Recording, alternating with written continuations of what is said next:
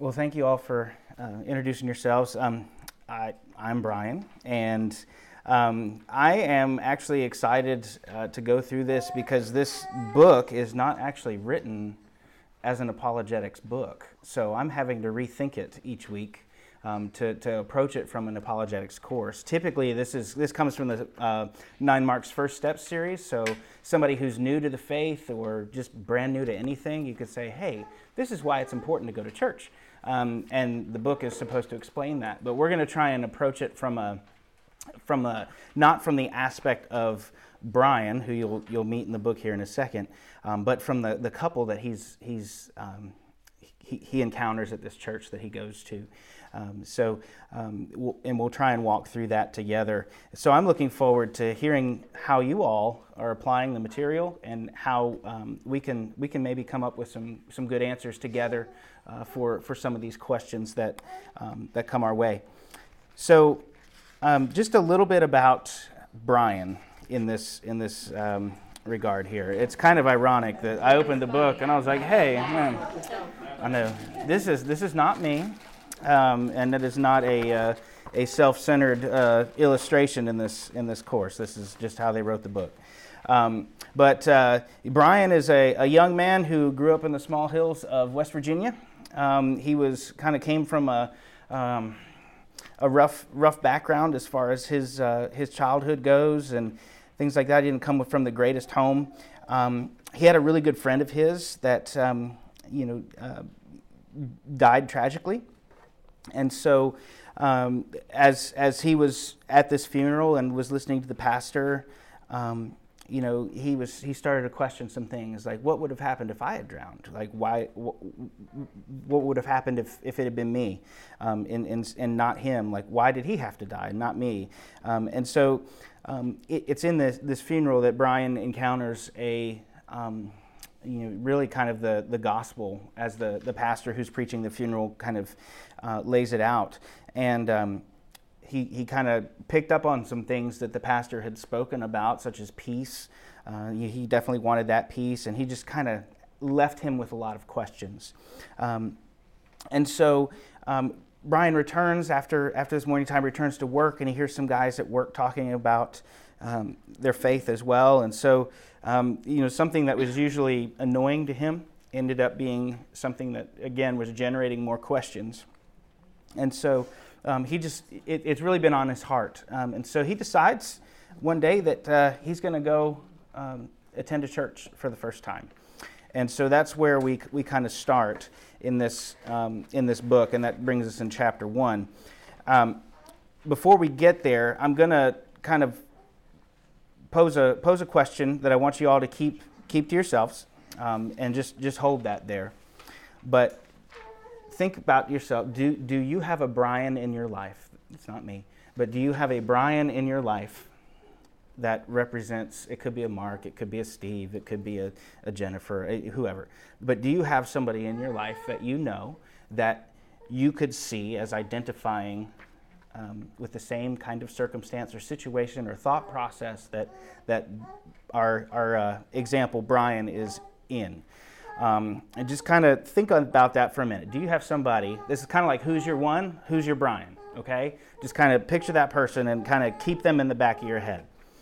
So, we're going to talk about uh, apologetics. And so, to start, I thought I'd, I mean, it's an educated group in here, but I thought we'd start with a little bit of what apologetics is. Um, and this is going to be um, something that's not in depth by any stretch of the imagination. It's going to be kind of a surface level, this is what it is, because we're going to get more into the application of things. Um, and also, while I'm at it, um, Pastor Ryan's class is teaching on the doctrine of the church, ecclesiology, which is the, the study of the church. And so his, his class is going to go a lot deeper into um, what the church is, you know, the, the, the theology and the doctrine behind the church we're going to talk about it from a different angle. So it's, it will overlap in some things, but I'm not going to go as deep as he will in, in the re- regards to that. We're going to keep it more surface level, but um, through an apologetic lens. Um, and so, um, to start, apologetics is a systematic argumentative discourse um, in defense of something such as a doctrine. And so, yes, we are going to teach you how to argue. This is going to be fun. Um, and then uh, it's also known as a branch of theology, which is devoted to the defense of the divine origin and authority of Christianity. So, apologetics can kind of span a number of different things. Um, it, you can talk about the inerrancy of Scripture, you can talk about the death, burial, and resurrection of Jesus. Um, any, any sort of theological topic that you have, there's, a, there's an apologetic angle of it that you can, you can use to argue for the faith. And so um, there are some wonderful apologists out there. That's somebody who kind of practices apologetics uh, as a kind of an everyday type of thing. They're, they're, they're arguing for the faith. They're trying to, um, and this isn't like vicious arguing. This is, this is just a, an argumentative discourse. So you're, you're talking back and forth, but you're, you're not only answering questions, but you're also asking questions, getting people to think on their own and kind of arrive to the conclusion that you're trying to get them to get, get to. Um, so, according to um, Christian Apologetics by Norman Geisler, um, there, are, there are several topics that apologetics can address, which, which includes naturalism and the supernatural, objectivism and history, the historical reliability of the New Testament, the deity and authority of Jesus Christ, and the inspiration and authority of the Bible. So there's, there's a, a wealth of things that we can talk about um, when, when it comes to apologetics. From, for this class, we are going to look at how we argue for the importance of going to church. Uh, and in that, you know, there are certain components of the church, the ordinances of the church, things that the church does, things that the church is supposed to, to be. Um, we're going to go through that and, and talk, about, um, talk about that from a, from a biblical standpoint, but from a way that you can, you can argue. I hate using that word, but there's not a better word to do it. Um, that you can you can persuade somebody um, through through using Scripture and reason to be able to come to a conclusion of okay, this is why church is important to go to. So we're going to use Brian and his encounter with this couple that he meets at church as kind of a, a, a springboard for our for our discussions, and we'll go from there. So we're going to start with chapter one today, and I know we're um, we're coming right out of the bat here, but um, we'll start with chapter one, and then kind of the assignment for this week will be to read chapter one and two. And so when we pick up next week, we'll be we'll be in chapter two, but everybody will be caught up. So, um, so what we're going to talk about today is what is the church. So the main idea is, I think Brandy touched on it already. The church is a people, not a place. So how many people, just show of hands real quick, how many people say, I'm going to go to the church? Like, I'm going to I'm gonna head up to the church. And what do you think of when you think of that? It's a building, right? Okay, so, um, and I, I, am right there with you. I'm gonna go up to the church, or I have, you know, I have to run up to the church and grab something, you know, but I'm not talking about that properly. If, if I'm if I'm really being being a stickler for the definition, the church is a people, not a place. And so this is just a building. This is the church building, um, or the building that the, the church uses for worship and um, administrative things, but uh, the church is not a building. So, um, according to the New City Catechism, God chooses and preserves for himself a community elected for eternal life and united by faith, who love, follow, learn from, and worship God together. God sends out this community to proclaim the gospel and prefigure Christ's kingdom by the quality of their life together and their love for one another. We're going to unpack that a little bit as we go through uh, this evening. But just wanted to kind of start that off, just keep that main idea that the church is a people, not a place. And we'll, we'll talk about that some more as we get on later into the, into the, um, uh, the class. So, Matthew 16, 18 says, I will build my church, and the gates of hell will not prevail against it. And then Ephesians 2:13 says, "Now in Christ Jesus, you who once were far off have been brought near by the blood of Christ." so again, both of these talk about both these verses talk about people. Um, Christ is building his church. He is gathering the saints together, and the gates of hell will not prevail against it. That's, that's a powerful statement in and of itself, um, which is just amazing to me. Um, and when you think of gates, you think of they're, they're more of a a defensive mechanism, right? Gates are designed to, excuse me, either keep keep people out um, if you're on the inside of them, or keep people in if you're, you know, trying to keep dogs in or something like that. But from this this standpoint, the, the gates of hell, it, this is a, a, a defensive type of thing. So the church in this in this instance, the church is is basically pounding down the doors, um, and that's that's this powerful picture of, of the church, you know, banding together and and you know um, fighting against sin and, and evil in the world, but doing it in the way that the church does together as, as a people. Excuse me. Uh, again, in Ephesians 2.13, now in Christ Jesus, you who were once far off have been brought near by the blood of Christ. That's, that's what unifies us, right? The gospel is what unifies the church, um, unifies the people. We are all together um, brought near by the blood of Christ. And we were once far off, which means we were all sinners, right? We were all in the same boat. But we found Christ and we, we put our faith and trust in him, and therefore we now have a. am sorry, I got a tickle in my throat. we, we have um, a brotherhood together, um, a brotherhood and sisterhood, uh, a family together, uh, united under the banner of the gospel um, through the blood of Jesus Christ. so, we're going to get into some things about what the church does now. So, the church is to be a people who worship God when they gather together and when they scatter into the world. Thank you. One moment. So, if we look at Hebrews 12 28 through 29, says, Let us be grateful for receiving a kingdom that cannot be shaken, and thus let us offer to God acceptable worship with reverence and awe, for our God is a consuming fire. So the church is a, is a, is a people who worship together. We gather together and then we go out into the world. Romans 12, 1. I appeal to you, therefore, brothers, by the mercy of God, to present your bodies as a living sacrifice, holy and acceptable to God, which is your spiritual worship. So again, that, this kind of covers this, this concept of the church is to be a worshiping body. Um, we worship together, we worship God together. And as we do, we are also sending, sending out um, the message as well. Again, the church is a people called to be holy. So 1 Peter 1 14 through 16. As obedient children, do not be conformed to the passions of your former ignorance, but as he who called you is holy, you also be holy in all your conduct, since it is written, You shall be holy, for I am holy. Now, does that mean that we are all holy right now?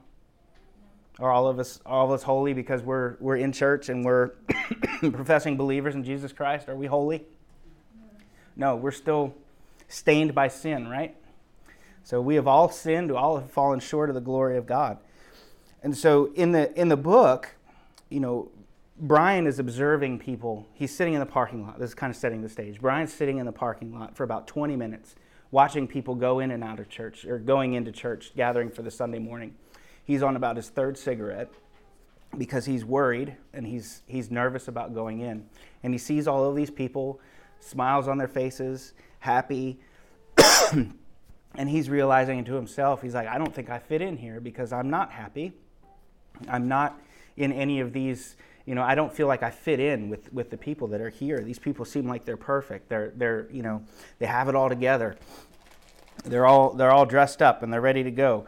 But what he's going to find out, and hopefully what, you know, people would find out if they came into our church as well, is that we are all broken people. Um, all, every one of us. None of us is perfect. None of us is, is um, fully, you know, holy or fully righteous. You know, only through the blood of Jesus Christ are we made righteous, are we made justified um, to the Lord. So, you know, all of us carry baggage, all of us have sin in our life, and we're working on trying to get that rooted out of our out of our bodies and rooted out of our lives, which is that process of sanctification. Um, and so, um, you know, as as First Peter says, as you know, um, obedient children, do not be conformed to the passions of your former ignorance, um, which means don't, don't be conformed to our, our sin. Don't be, don't be held to that. But as Jesus, who called us, is holy, we also should be holy in all of our conduct. And so we strive to be holy. We're trying. That's why we're at church. Or, or, you see, I did it. That's why we're gathered with the church, right? To, to work this out, to try and become more like Christ. But it's a process. It's not something we ever achieve this side of heaven. You know, only when we are glorified in our in our you know heavenly bodies will we finally achieve that. so I'm sorry. All right. So continuing on, the church is a people marked by love. So John 13, 34 through 35. A new commandment I give to you, that you love one another, just as I have loved you. You also are to love one another. By this, all people will know that you are my disciples if you have love for one another. This is a beautiful picture of the church. You know, I've, everybody heard the saying, they'll know we're Christians by our love, right? There's a song about that too. They'll know we are Christians by our love, by our love. Um, and so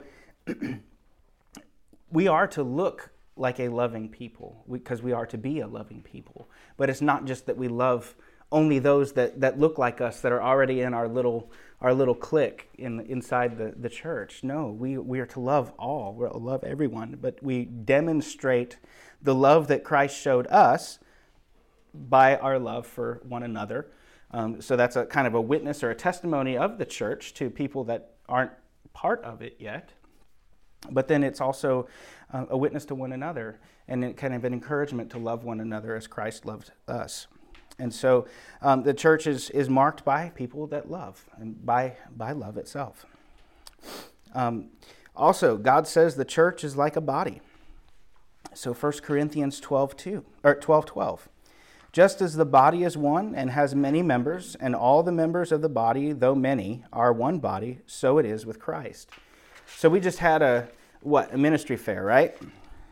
This is a perfect example of this. So each person in the church has been gifted by the Holy Spirit with certain gifts. Each person is uniquely gifted. So my gifts may not be the same as Nick's gifts. Nick's gift may not be the same as Brandy's gifts. Brandy's gifts may not be the same as Tracy's gifts. And that's okay.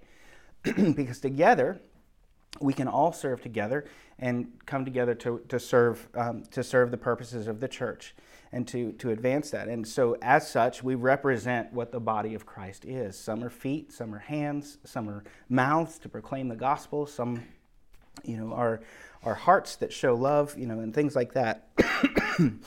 and so, the church is, is um, representative of the body of Christ in that, in that regard.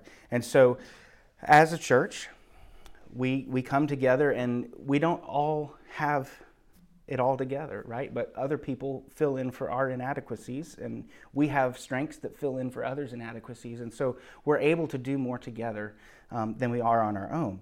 And so we, we model that um, in, the, in the community and to those around us as well as we serve together and serve, um, serve one another and, and serve our community. but along with that, as with any family, there can be difficult relationships. But God gives grace to help us learn to love one another. Oh, perfect. Thank you. So 2 Corinthians 6 18. I will be a father to you, and you shall be sons and daughters to me, says the Lord Almighty. So sometimes, you know, you get a group of people, sometimes you can rub each other the wrong way. Um, and that's okay. God gives us grace to learn to love, um, to love one another in those instances. Um, same way in, in, in, marriage as well. Like you have that, um, you know, you're, you're, when you're first married, you're getting to learn the other person, getting to learn how to live with another person, and so you may you may butt heads, you may rub you know rub each other the wrong way a couple times, but you you have love for one another regardless of that through that, and so it's another perfect example. And as we get to this in a little bit in a little bit, um, we're going to see how the church mimics marriage and marriage mimics the church um, in that relationship with, with Jesus. But God gives grace to help us learn to love one another. And so, because of that, we can, again, we can learn um, to, to work with one another, to worship with one another, and to serve with one another in a, in a local body. God tells us in the scriptures that uh, believers in Jesus are the place in which his spirit dwells. So 1 Peter 2 5. You yourselves, like living stones, are being built up as a spiritual house to be a holy priesthood, to offer spiritual sacrifices acceptable to God through Jesus Christ.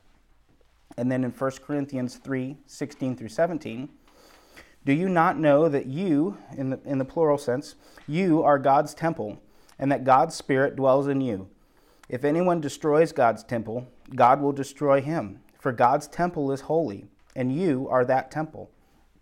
So we, as Christians, as part of the church, are dwelt indwelt by the Holy Spirit. The Holy Spirit is is in us, and it's through Him or through us that He works through us to, to carry out His purposes in in this world.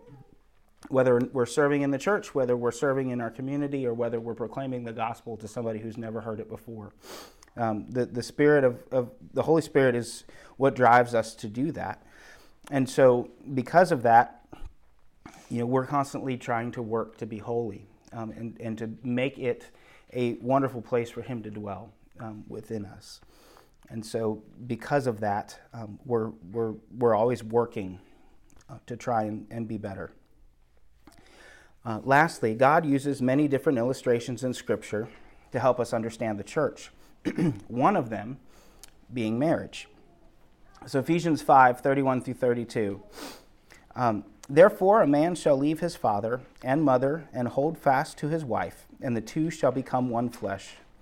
This mystery is profound, and I am saying that it refers to Christ and the church. Then Revelation 21 9.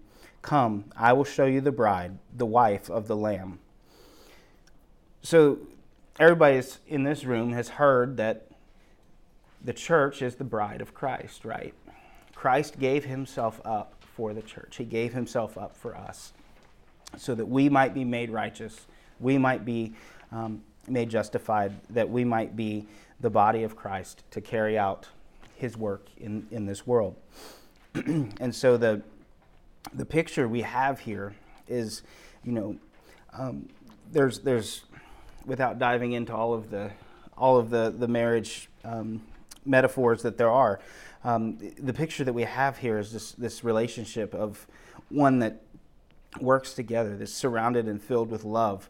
It is something where you know the church and Christ um, dwell together as one. We're, we're all working together towards the same goal to see as many saints as possible come to come to glory um, in Christ. And so the church is the body that does the work to try and you know get the seeds of the gospel out um, so that people can, can hear, um, people can come to faith in Jesus, and people can come to know him, and that disciples will make disciples. So this kind of generates that, that mission, right? The mission of the church we have. You know, we are um, disciples that make disciples. That's, that's our goal, right? To make disciples that make disciples. And so it's this perpetual, perpetual growth. And that is the body of Christ expanding and moving and carrying out and, and working um, to spread the gospel. So, all in, the church is a people loved by God. And that is, that is what the church is. It is a people that is loved by God, who also in turn loves God, worships God, serves God, and carries out the work of the gospel um, to spread it to um, spread it to the, the, the nations. And so, um, with that, does anybody have any thoughts or questions? Again, this is a lot of scripture and kind of like drinking from a fire hose, but um, we're touching on some highlights, okay?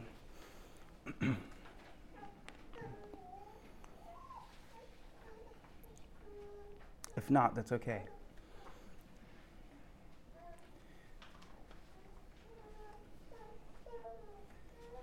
All right. Well, we are going to take about a five minute break. And when we come back, we're going to use what we just talked about to formulate some ideas, maybe some responses, maybe some, some cursory arguments on, on some uh, situations that we will see coming up here. So I'll give you about five minutes and we'll see everybody back here.